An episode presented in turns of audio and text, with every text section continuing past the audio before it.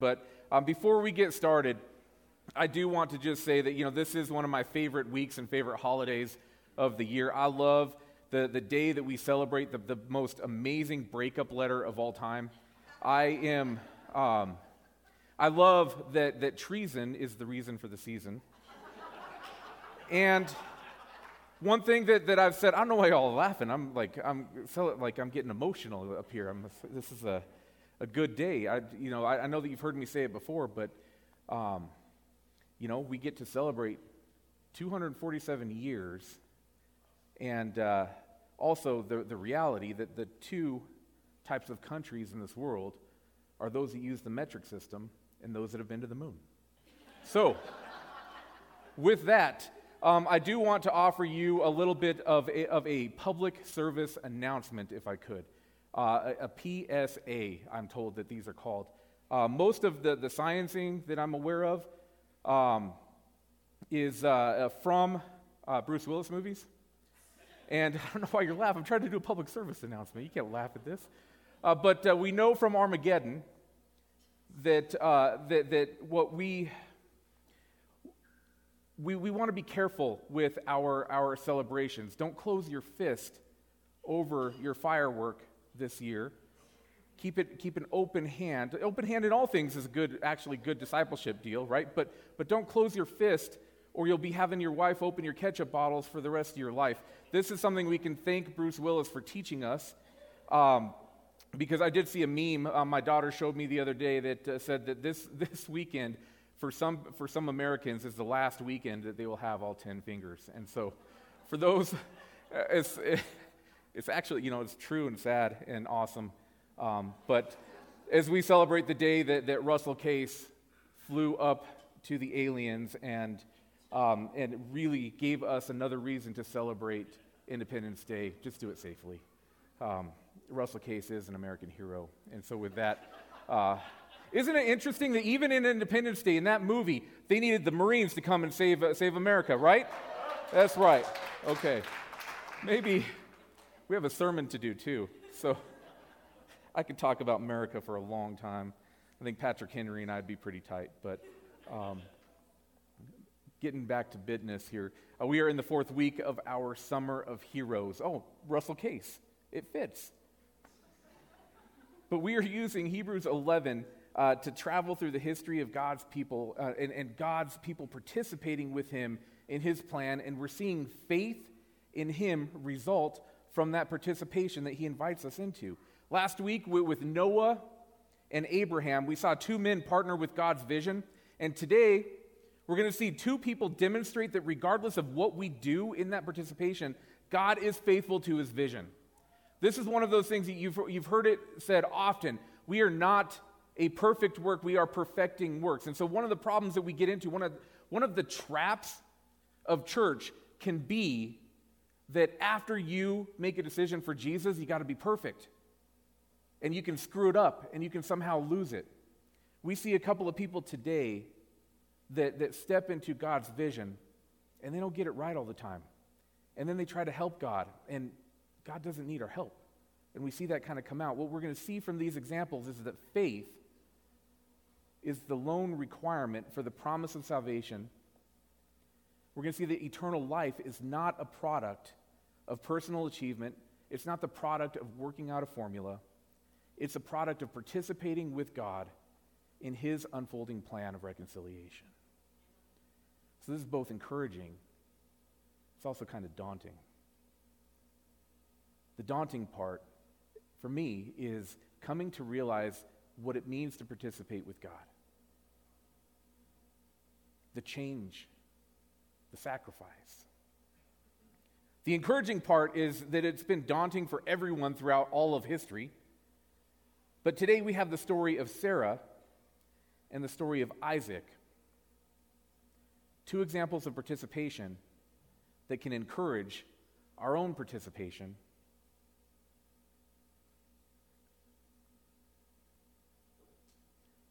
One that I'm actually really excited to give, talking about Sarah.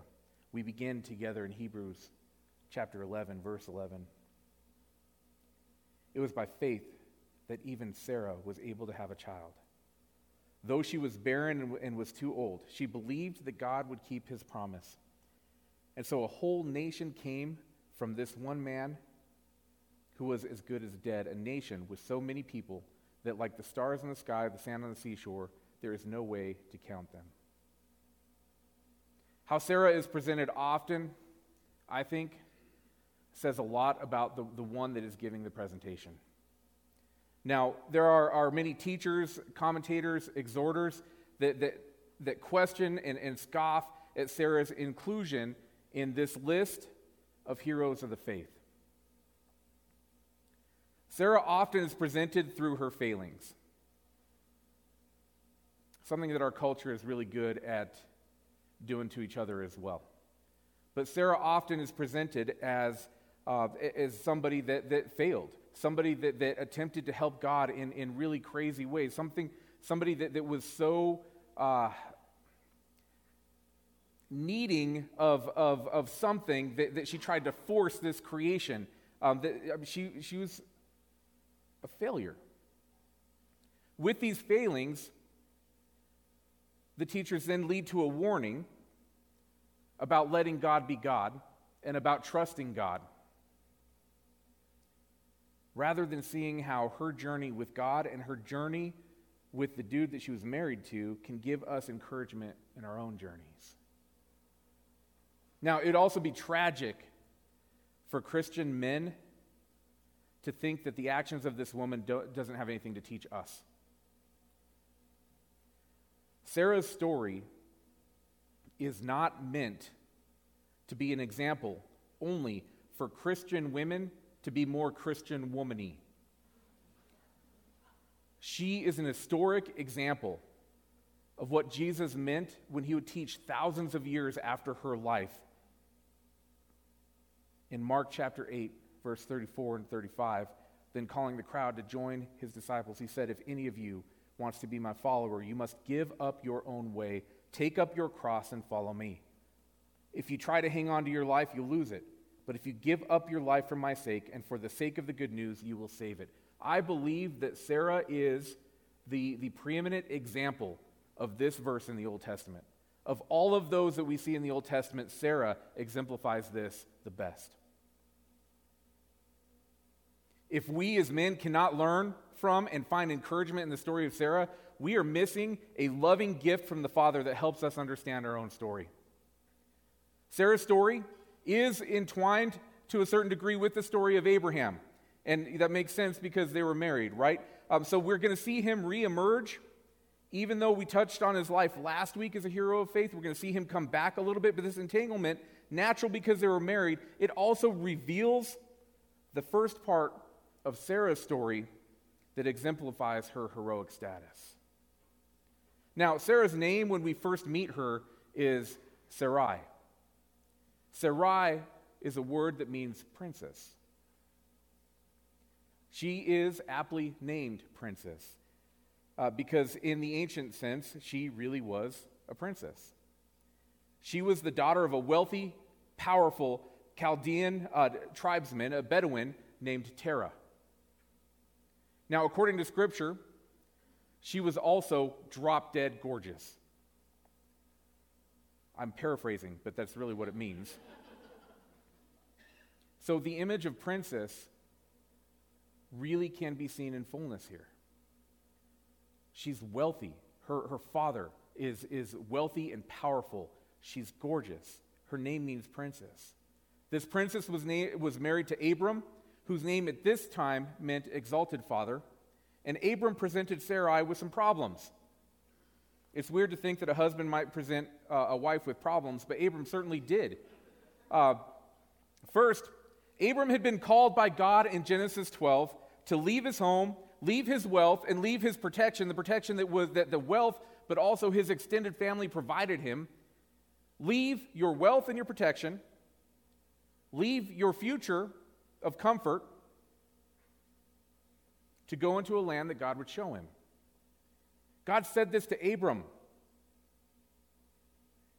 It was left to Abram to inform his wife, the princess, of this. Now, At this point, it would be foolish for us to take our culture and embed it into the story, right?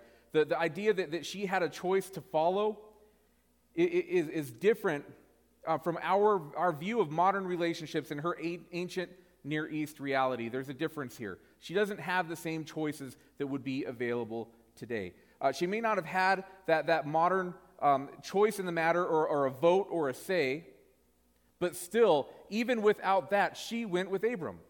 She left all of that comfort and followed Abram. That, in and of itself, is a huge step of faith.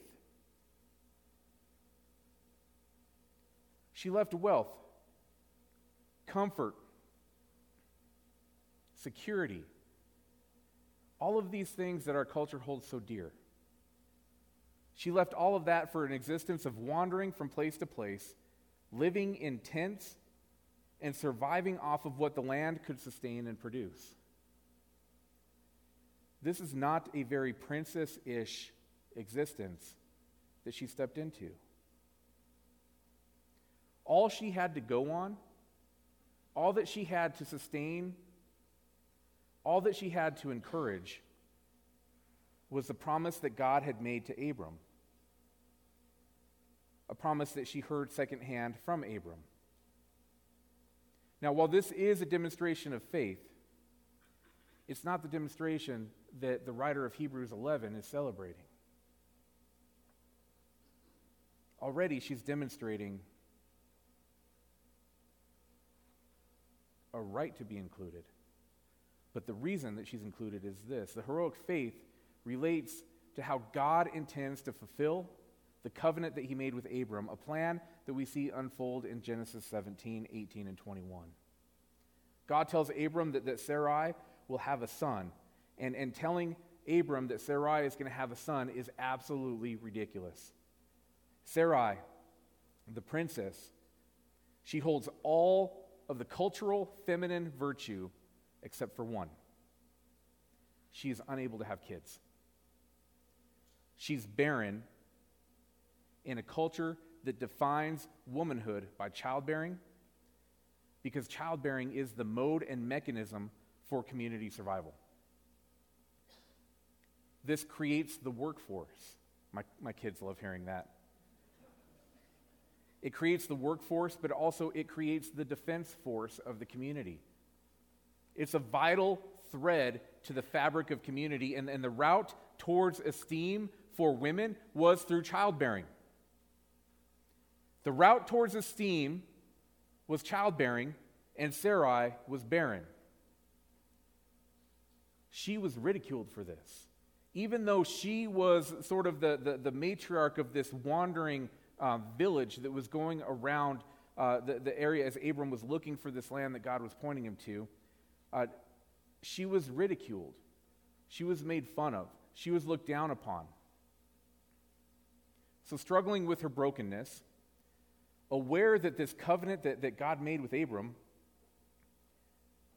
is only possible if he's able to have a son, she attempts to control the situation. You ever try to control a situation? She knew the promise of God. She knew the covenant that he made with Abram. She knew that it was predicated on, on his having a son. She did not want to be the reason that the covenant would be unfulfilled.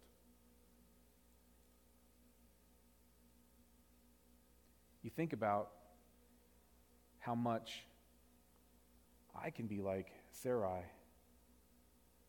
not wanting to be the reason for a group to fail, not wanting to be the reason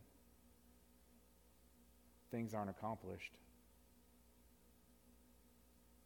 Sarai was faced with one of the greatest mysteries of life in this, one that we're faced with as well. How can God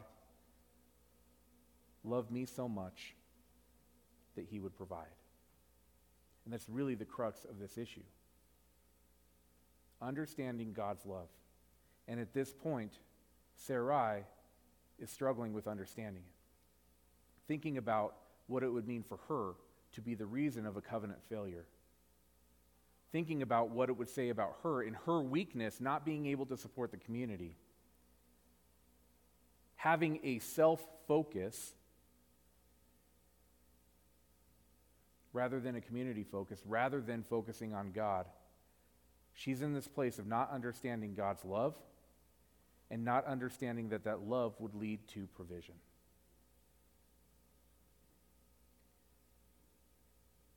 Faith, though, is a seed that grows as relationship grows. The more we know, the more data we have, the more faith can bloom, and, and it's fed by relational knowledge. All of this is predicated on how well we know that with which we put our faith. She knew thus far that God had done what he said that he would do. They're still alive, even though they're not quite into the, this land that, that, they were, that they were promised. Even though God had done everything up to this point, this seemed like it was too big for God. There are several times where we are, are faced with this as well, where something looks like it's too big for God. It certainly is too big for me. It's too big for me to see beyond. It's too big for God. You put that alongside with her reality that she had decades of negative input from her community, decades of snarking at her behind her back, maybe to her face, maybe kind of like at an oblique angle, snarking at her for being barren. She had a faith issue, and she had a brokenness issue. Struggling with her brokenness and this mystery of God's love, she tries to control the situation by finding a solution for God. Faith often follows an act that demonstrates a deficit of faith, right? At least it, that, that's true for me, is that, that faith follows after I do something really stupid to try to do something really smart and then God comes and saves me. This is what happens for Sarah. With all of this weight bearing down, this weight of the covenant bearing down on her, Sarai hatched a plan to help God out and save herself from, from humiliating failure. She convinces Abram to sleep with her servant, and this story is captured in Genesis 16. This is what it says Now, Sarai, Abram's wife, had not been able to bear children for him but she had an Egyptian servant named Hagar. So Sarai said to Abram, The Lord has prevented me from having children. Go and sleep with my servant. Perhaps I can have, uh, I can have children through her. And Abram agreed with Sarai's proposal. So Sarai, Abram's wife, took Hagar, Hagar, the Egyptian servant, and gave her to Abram as a wife. This happened 10 years after Abram had settled in the land of Canaan. So Abram had sexual relations with, with Hagar and she became pregnant. But when Hagar knew she was pregnant, she began to treat her mistress Sarai with contempt. Then Sarai said to Abram, This is all your fault. I put my servant into your arms, and now that she's pregnant, she treats me with contempt. The Lord will show who's wrong, you or me. There's so much here that we could unpack.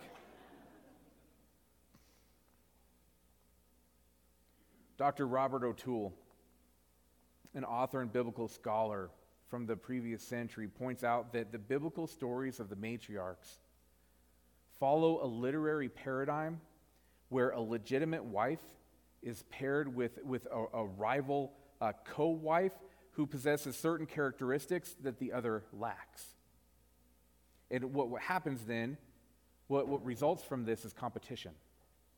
The competition and jealousy between the two um, have destructive consequences. They have destructive consequences of the patriarchal and polygamous society where the narratives are played out. In other words, chaos because of a lack of order. I would submit to you that two wives is a lack of order. Both sides represent incomplete humanity, incomplete womanhood, shadowy reflections of the other. And we see that with Hagar and Sarai. Because of the asymmetry of both entities, the, the two women are, are locked in conflict, they, and they stay in conflict until one can expel the other. So, Again, in other words, chaos. Chaos being the lack of order. When Sarai attempts to bring the promises of God into reality with her own efforts, chaos reigns. When I attempt to bring the promises of God into realization through my own efforts, chaos reigns. Some of you know that some of you have felt my chaos. I'm glad I didn't hear any amens. I do see Brad back there. He's, yep, that's true. so Sarai attempts to bring the promises of God through her own action. Chaos results. And also, with this chaos, we see the lack of blessing. God doesn't bless the effort. God does not bless the effort of Sarai trying to bring about the covenant on her own.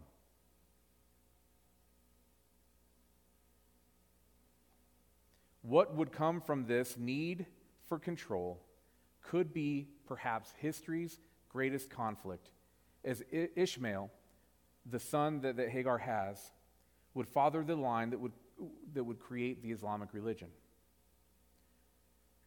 The enmity between the followers of Islam and the, nature, and the nation of Israel come from the chaos of Sarai trying to do God's work for him. The implications of this act on world history are huge. Maybe the biggest historical conflict between two peoples comes from this act. And Sarai did this. So God had a vision. Sarai had some trust issues. Sarai tried to bring the, the, this uh, this covenant, this promise into effect on her own. And in so doing, she creates the biggest conflict in the history of the world. So obviously, she is now outside of God's love. Obviously, there's no hope for her. Obviously, God needs somebody else to do his work, right? Obviously, she has demonstrated an unworthiness, and obviously, she needs to, to go to the dust heap of history.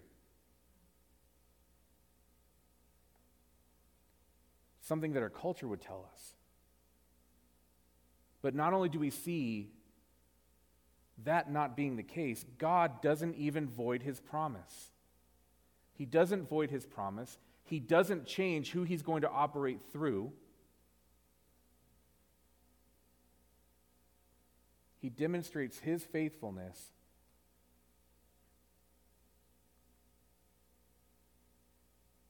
and his faithfulness has nothing to do with what Sarai did or failed to do. Genesis 17, 15 through 19. Then God said to Abraham, Regarding Sarai, your wife, her name will no longer be Sarai.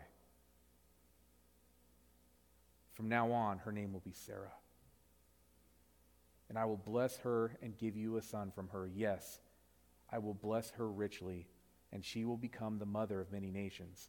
Kings of nations will be among her descendants. Then Abraham bowed down to the ground, but he laughed to himself in disbelief.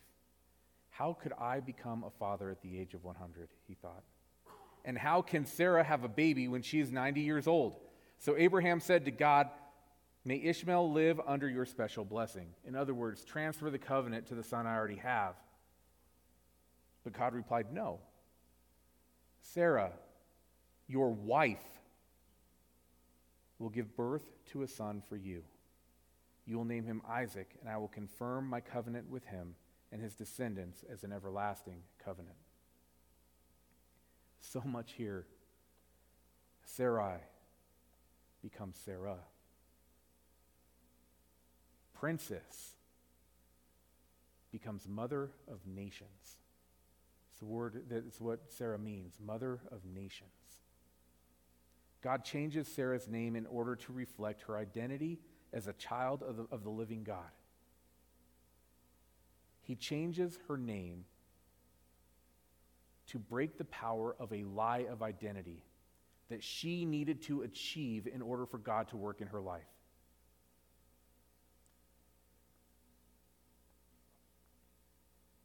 Her change in name also marks her participation in the unfolding plan of God to reconcile the world back to himself. She didn't lose her place.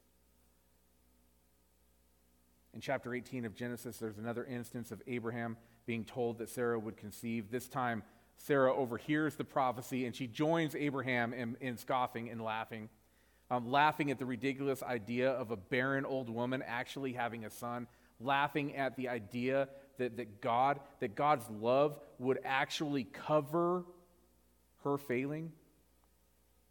In response to the, goffing, the scoffing in chapter 18, God asks this. And this question not only do we see it answered here, but it's a question that also can lead us to our dealing with God in ministry time later. Is there anything too hard for the Lord? It's So easy to answer that question here now together. It's different when we are faced with our brokenness and, our, and the mysteries of God. But Sarah's got some history behind her now. Her brokenness that led to past actions, her awareness of God's faithfulness, all of this together set the conditions for the blossoming, the blossoming of her heroic faith. First, we see this in the scoffing. She's incredulous. Her human reaction to God's promise is to laugh. And I understand that because a lot of times when I think about what God has promised us, it does seem a little bit far fetched. She laughs at this. To think that this could be reality for her, that she could live up to her name, this is just crazy. Next, her incredulousness passes into a dawning realization that God actually is going to do what he says that he's going to do it begins to dawn on her that, that God doesn't lie, that God can't lie. However astonishing the promise that he makes is, it must be true. When this dawning realization chases doubt, we see faith begin to form an ability to believe that truly nothing is impossible for God. Again, that sounds really good if you hear it on K-Love. It sounds like something that's probably, you know, like when we talk about it here. But are we able to take that reality into the time between the Sundays and apply it to our actions that we know that God is able to accomplish all? Nothing is impossible for God. That's something altogether different. William Barclay says it like this Men spend the greater part of their lives putting limitations on the power of God. Faith is the ability to lay hold on that grace which is sufficient for all things in such a way that the things which are humanly impossible become divinely possible. With God, all things are possible, and therefore the word impossible has no place in the vocabulary of the Christian and of the Christian church.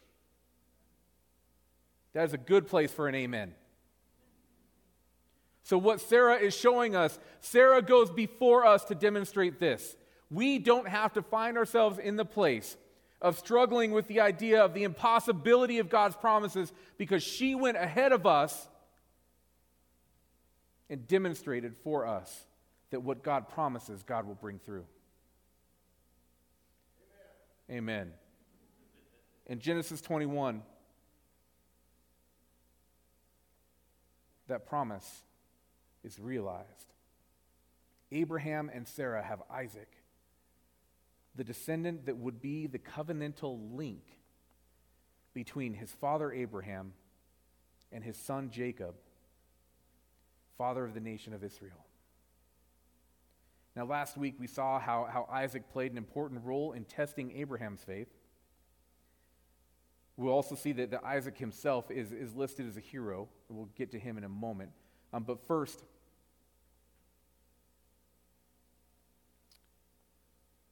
we see what Sarah leaves us with this example not an example of failure, but an example of, of hearing the impossibility of a promise of God and allowing the reality of God to work that out into faith and seeing that promise come true. She was asked this question, and she was asked this question for all of us Is there anything too hard for the Lord our God? She's a hero of the faith because she demonstrated to us that nothing is impossible with God. And through her story, it rings more true than something we might hear on Love.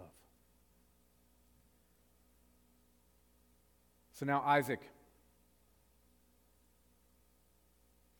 listed as a hero of the faith in Hebrews 11 with his mother and father. First, we see that Isaac inherited the same promise that God gave to Abraham. And in, verse 20, uh, we, we see this. In Hebrews 11 20, it says, By faith, it was by faith that Isaac promised blessings for the future to his sons, Jacob and Esau. That's it. So Isaac got drug up a hill and almost killed by his dad. And then uh, he's promised blessing. He, he becomes that which will promise blessings onto his sons, and that's that. How the heck is this a hero of the faith? This seems like Isaac plays a minor role in the narrative, but that's only if we apply non biblical definitions of heroism to the story. The story of Isaac's life that begins in Genesis 21 flows in and out Isaac is going to flow in and out of, of Genesis from 21 until his death in Genesis 35. Not really the main character of any of the stories. Sometimes maybe he might share main characterness of the stories, but he flows in and out of the narrative of what God is doing between Genesis 21 and 35. Most of his life and most of the actions that are recorded in Genesis are presented in terms of his relationship to another person either Abraham's son, Rachel's husband, or Jacob and Esau's father. As he lived the reality of his responsibility to others, he also lived the reality that he was a steward of, of the covenant passed on to him from Abraham through him to his son Jacob. This faith is demonstrated by patience and vision. It's also demonstrated by the fact that he could surrender to the reality that he wasn't the main character. Imagine what our culture would look like without main character syndrome. Hebrews 11, 13 through 16 gives us a picture of this life that, that Isaac lived. All these people died still believing that what God had promised them. This was his reality. He died still believing what God had promised him. They did not receive what was promised, but they saw it all from a distance and welcomed it. They agreed that they were foreigners and nomads here on earth. Obviously, people who say such things are looking forward to a country they, they can call their own. If they had longed for the country they came from, they could have gone back. But they were looking for a better place, a heavenly homeland. That is why God is not ashamed to be called their God, for he has prepared a city for them. Isaac lived as a stranger. He knew that permanent settlement was promised, but it would never be realized in his lifetime. He knew that his place in the story was to serve as a link between the promise and the fulfillment. Even with that reality, Isaac never lost his vision for the hope that would come with the covenant of God that was first made with Abraham. He had no idea how long the road would be. He had, he had no idea how long the timeline would extend from the promise made to the promise realized. He had no idea in spite of that, in spite of, of what he would experience himself, he kept on marching towards the light of realized covenantal promise. Isaac is an example of heroic faith because he demonstrates another layer of something that we talked about last week when we talked about obedience. Last week we talked about how everything works best when it functions as it was designed, when we use it for what its purpose is. When God is the center of order, all of creation is placed in the designed form and function that was intended by God, and it works. Isaac takes stock of his surroundings, he takes stock of his life, he takes stock of all of his reality. Isaac places God at the center of his order, and he sees himself as a participant rather than the purpose. Isaac is a participant rather than the purpose of God's plan. Isaac is aware that he is a part of the whole rather than being the whole. Isaac does not suffer from this main character syndrome, that the infection of our culture that preaches selfishness. If Isaac was a center of order, if Isaac demanded that things revolve around himself, he would not be able to take his place. He would not be able to take that place of participation because he knew he would never see the fulfillment. To our culture, it's not fair. That's not fair to Isaac. Certainly wouldn't be fair to me. If I've got to do the work, I should get the reward. Isaac should be able to get his. Isaac should be able to get his because I want to get mine. But the economy and ecology of God don't support this. When we place our faith in God, we don't get a sugar daddy. We get a father that will be faithful to his promise. We have to keep in mind, though, that his promise is about bring, bringing order to creation, not comfort to his children. The reward for Isaac's faith is pretty cool. and it demonstrates how long term benefit is always better than short term gain. What he gets in Hebrews 11 says that he found a heavenly homeland, an eternal life with God, and it also shows us what God says about Isaac. The father says, Well, well done, good and faithful servant. Well done. I want to be called your God. I want, think about the, the reversal of relationship that we see in this. Instead of you're mine, I want people to know that I belong to you. That's pretty cool.